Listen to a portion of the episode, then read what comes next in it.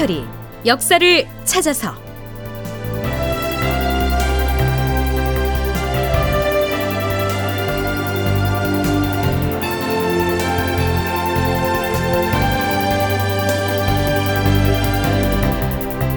제 1260편 후금의 횡포. 폐물을 더 많이 바쳐라. 극본 이상락 연출 황영선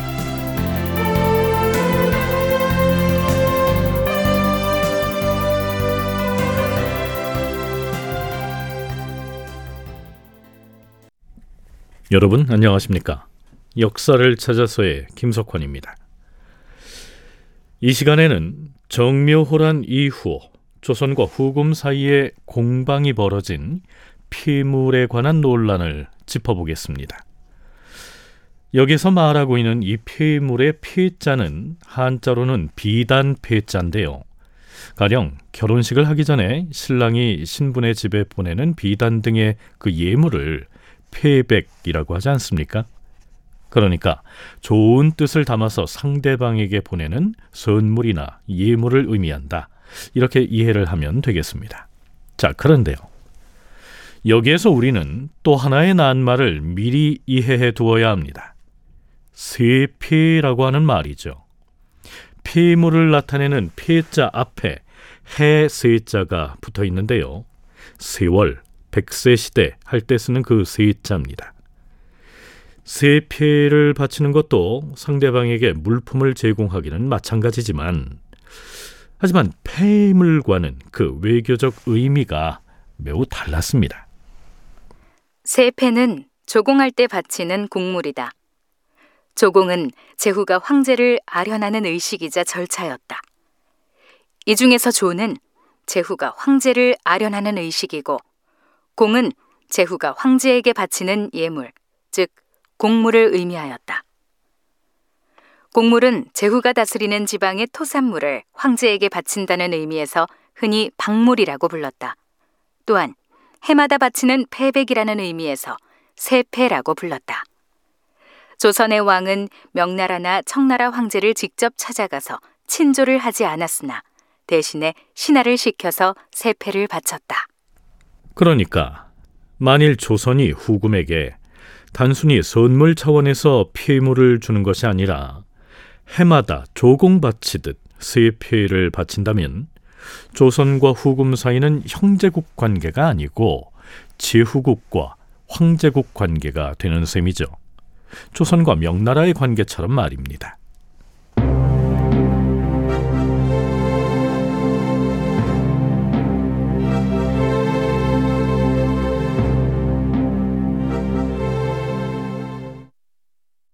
인조 5년 2월 12일 이때는 정묘호란이 발발해서 인조가 강화도에 파천한 상태에서 후금과 화친 교섭을 시작하는 시점입니다.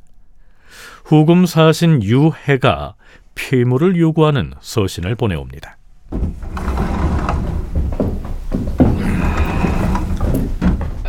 인조는 후금이 요구한 품목을 놓고 어떻게 대처했으면 좋을 것인지를 논의하려고 예조 판서 이정구와 호조 판서 김신국을 편전으로 불렀죠.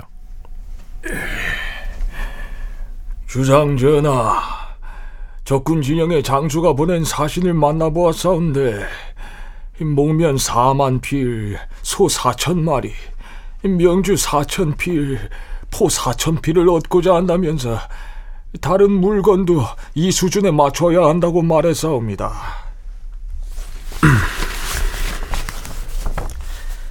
저들이 요구한 물목을 살펴보았는데 다른 건 몰라도 소 1천 마리와 명주 4천 필은 민간에서 거두어 모은다 해도 쉽게 얻을 수 없는 분량인데 어떻게 하면 좋겠는가? 전하, 지금 우리나라 북방에 머무르고 있는 후금 오랑캐의 군대에서 요구하는 물량이 이와 같은데 장차 후금의 조정에 보낼 폐물은 또 어떻게 마련할 수 있겠사옵니까? 형세가 어려우면 저들의 청을 거부하는 수밖에 달리 방법이 있겠는가? 헌데 당장 후금 사신에게는 무어라 답을 해야겠는가?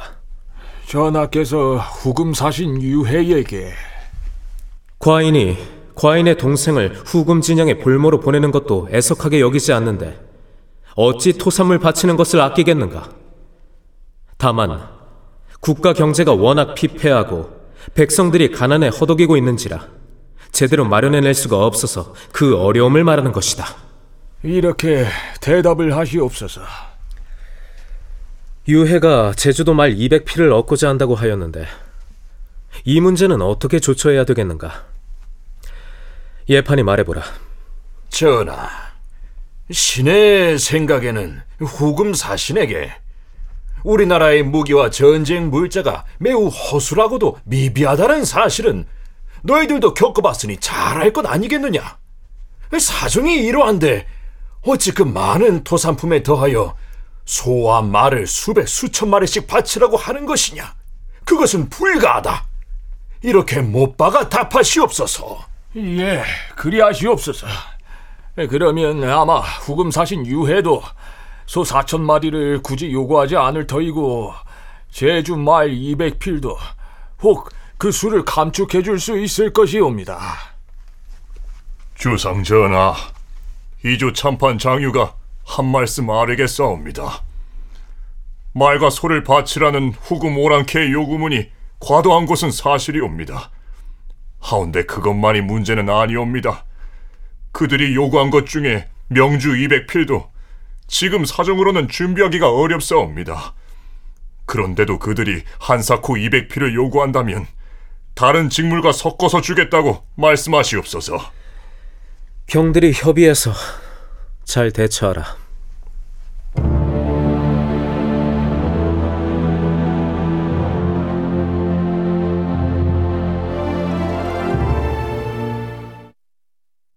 자, 그럼 이러한 논란을 거쳐서 결과적으로 조선 조정에서 후금 쪽에 제공했던 피해물은 그 규모가 어느 정도였을까요? 인조 5년 2월 15일치 실록 기사에 그 내용이 기술되어 있습니다. 목면 15,000필, 명주 200필, 백저포 250필, 호랑이 가죽 60장, 사슴 가죽 40장, 일본도 8자루, 안구마 한 필 등을 후금 오랑캐에게 보냈다. 네, 여기에서 백접호란 잘 정련을 해서 표백 처리한 고급 모시 옷감을 일컫고요. 안구마는 안장을 갖춘 말을 지칭합니다.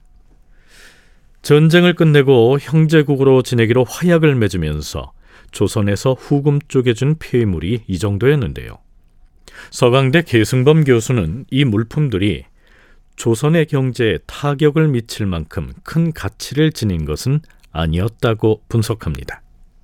정묘 화약 자체만 가지고 우리가 후금에게 준 거는 사실 그렇게 물자상으로 보면 그렇게 큰 가치가 나가는 건 아니고 그리고 특히 폐물 같이 이렇게 좀 좋은 것들 어떤 뭐 포목이라거나 비단 명주라거나 그, 그런 거 빼고 보면은 대부분 이렇게 왕이 저쪽 왕에게 주는 선물 정도에 불과해요. 이를테면은 뭐 말 한 장, 뭐 안구마, 그러니까 안장을 잘 갖춘 말 한 필, 뭐 일본도 몇 자루, 호랑이 가죽 몇 장, 뭐 이런 식으로 그냥 이게 무슨 무슨 부자라고만 하면은 일반 개인도 얼마든지 주고받을 수 있는 그런 정도의 건데 양국이 화친 협정을 맺는 과정에서 패전국인 조선이 이 정도의 물품을 폐물로 건네고 끝냈다면 매우 다행스러운 일이었을 텐데요.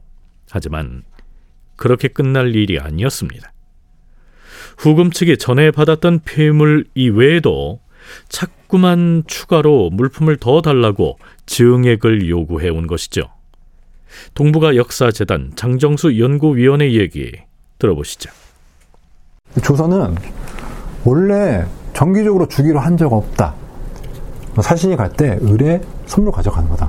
우리 일본 갈 때도 선물 줘. 명나라 사신 갈 때도 진언한다. 근데 그런 것처럼 교린 차원에서 중요한 것은 정성인지 양이 아니다. 이런 입장이거든요. 근데 후금 쪽에서는 무슨 소리냐.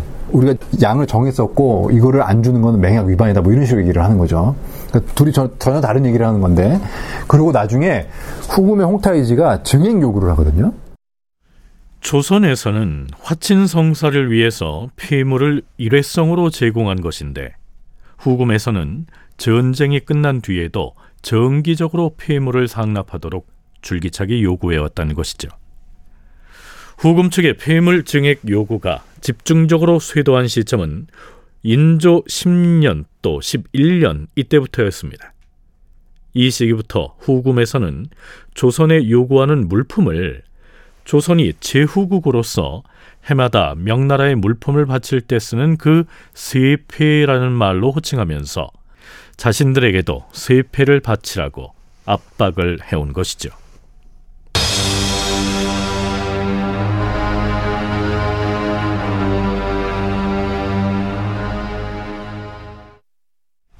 네, 시간을 좀 건너뛰어서 인조 10년 11월 13일의 실록 기사를 들춰보면요.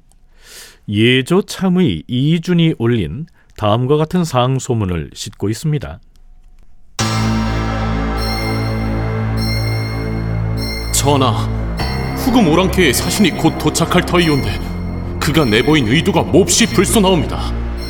사신단 일행을 융숭하게 접대하라고 미리 엄포를 놓는가 하면 자기들에게 바칠 세패의 수효를 늘리겠다고 겁을 주고 있어옵니다. 우리 조정 내에서도 모름지기 그들을 융숭하게 대접하자고 말하는 자들이 있어온데 그들은 눈앞의 편안함만 추구하기에 바쁘고 훗날의 걱정이 지금보다 커지는 것은 생각하지 않는 사람들이옵니다. 우리가 금과 비단을 더 많이 보태준다 한들 그들이 흡족해 하겠사옵니까? 또 다른 명분을 들고 나와서 거기에 따르도록 강제로 명령을 할 것이옵니다. 어찌 일시적으로 조금 안정되기를 기대하여 끝없는 후환을 불러서야 되겠사옵니까? 저들의 태도를 꺾어 누르겠다는 의지를 보이시옵소서. 예조 참의 이준의 상소에 대해서 인조는 이렇게 응답하지요. 그대의 상소를 살펴보고 매우 가상하게 여겼다. 상소문의 내용을 유념해서 채택하여 시행하겠다.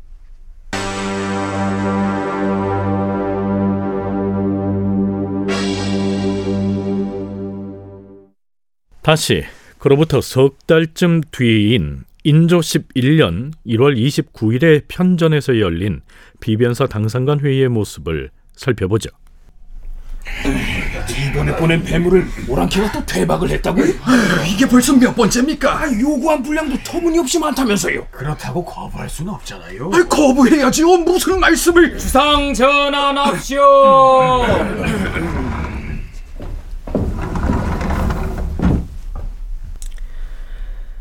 승정원을 통해 듣기로 오늘 경들이 편전에 든 것은 과인으로 하여금 팔도의 백성들에게 교서를 반포하도록 청하기 위함이라고 하였는데 무슨 연유인지 의견을 말해보라.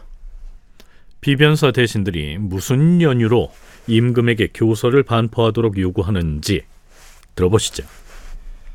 조상 전하, 우리나라가 지금 후금 오랑캐와의 관계를 깨지 아니하고 적당히 유지하고 있는 것은 오로지 백성을 위한 계책이어야 하옵니다. 하온데 지금 저들은 보악한 이리와 같이 한없는 욕심을 부려서 온갖 방법으로 물품을 요구하고 있어옵니다. 우리가 두 차례에 걸쳐서 보낸 물품을 그들은 모두 대박을 놓고는 우리에게 폐물을 더 내라고 협박을 하였사옵니다.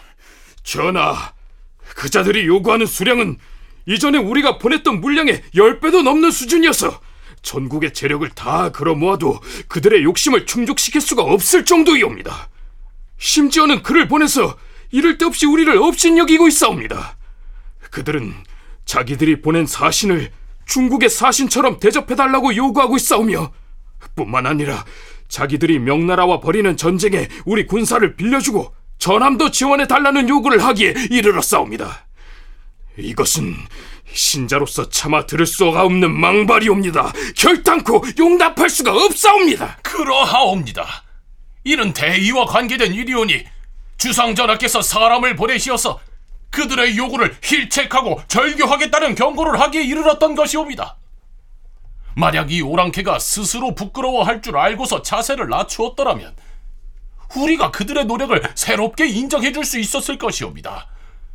그런데 짐승 같은 성질을 가진 저들에게는 의리로 책망을 해봤자 아무 소용이 없게 되었으니 지난번 변방에서 일어났던 군사적 충돌도 이로 인하여 시작된 것이옵니다.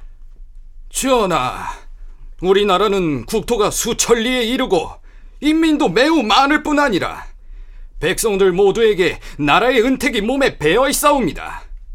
하오니 모든 백성이 진실로 충의를 가다듬어서 국가와 함께 그 원수에 맞서 싸운다면 이 오랑캐를 두려울 이유가 뭐 있겠사옵니까? 문신들로 하여금 이러한 뜻을 주상전하의 말씀으로 대신 작성하여서 팔도에 널리 효유하게 하시옵소서. 서둘러 교서를 반포하시옵소서. 서둘러 교서를 반포하시옵소서. 이때는 정묘호란이 일어난 지 6년이 지난 1633년 1월이었습니다. 물론 이 후금의 무리한 피임을 요구에 강하게 대처할 필요는 있었겠죠. 하지만 이때는 이미 명나라의 구군은 기울 대로 기울어 있었고요. 또한 이때로부터 3년 뒤에 병자호란을 당하게 된다는 사실을 상기할 때 당시 조선의 대신들이 애써 명나라 황제의 신하임을 새삼 자처하고 또한 명나라에 대한 사대의 의리를 강조하는 대목은 어째 좀 공허하게 들리지 않습니까? 자 어찌됐든 인조는 대신들의 주청을 받아들여서 팔도의 백성들에게 교서를 반포합니다. 그 대강은 이렇습니다.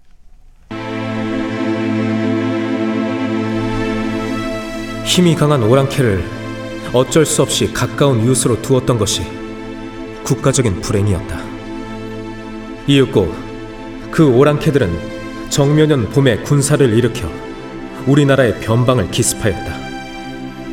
뜻밖의 발생한 일이어서 우리 군사의 방어 진용이 와해되어 국가가 위기에 처하였다.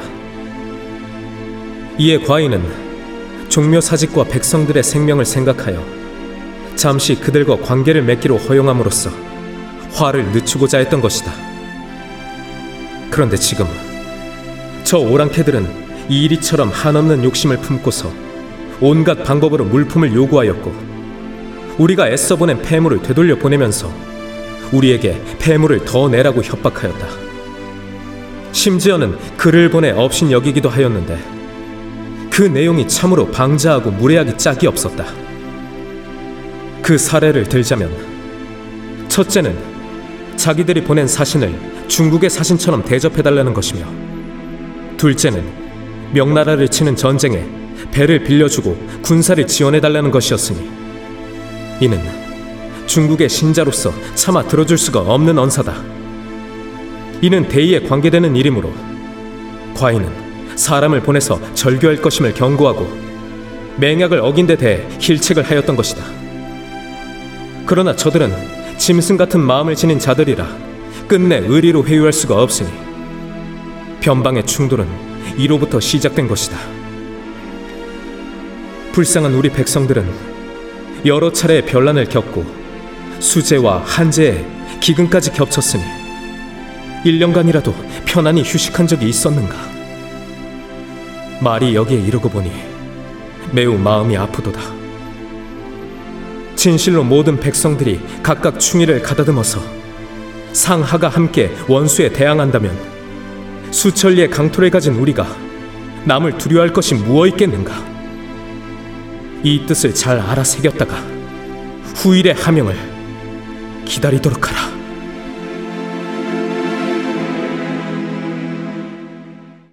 다큐멘터리 역사를 찾아서 다음 시간에 이어가겠습니다.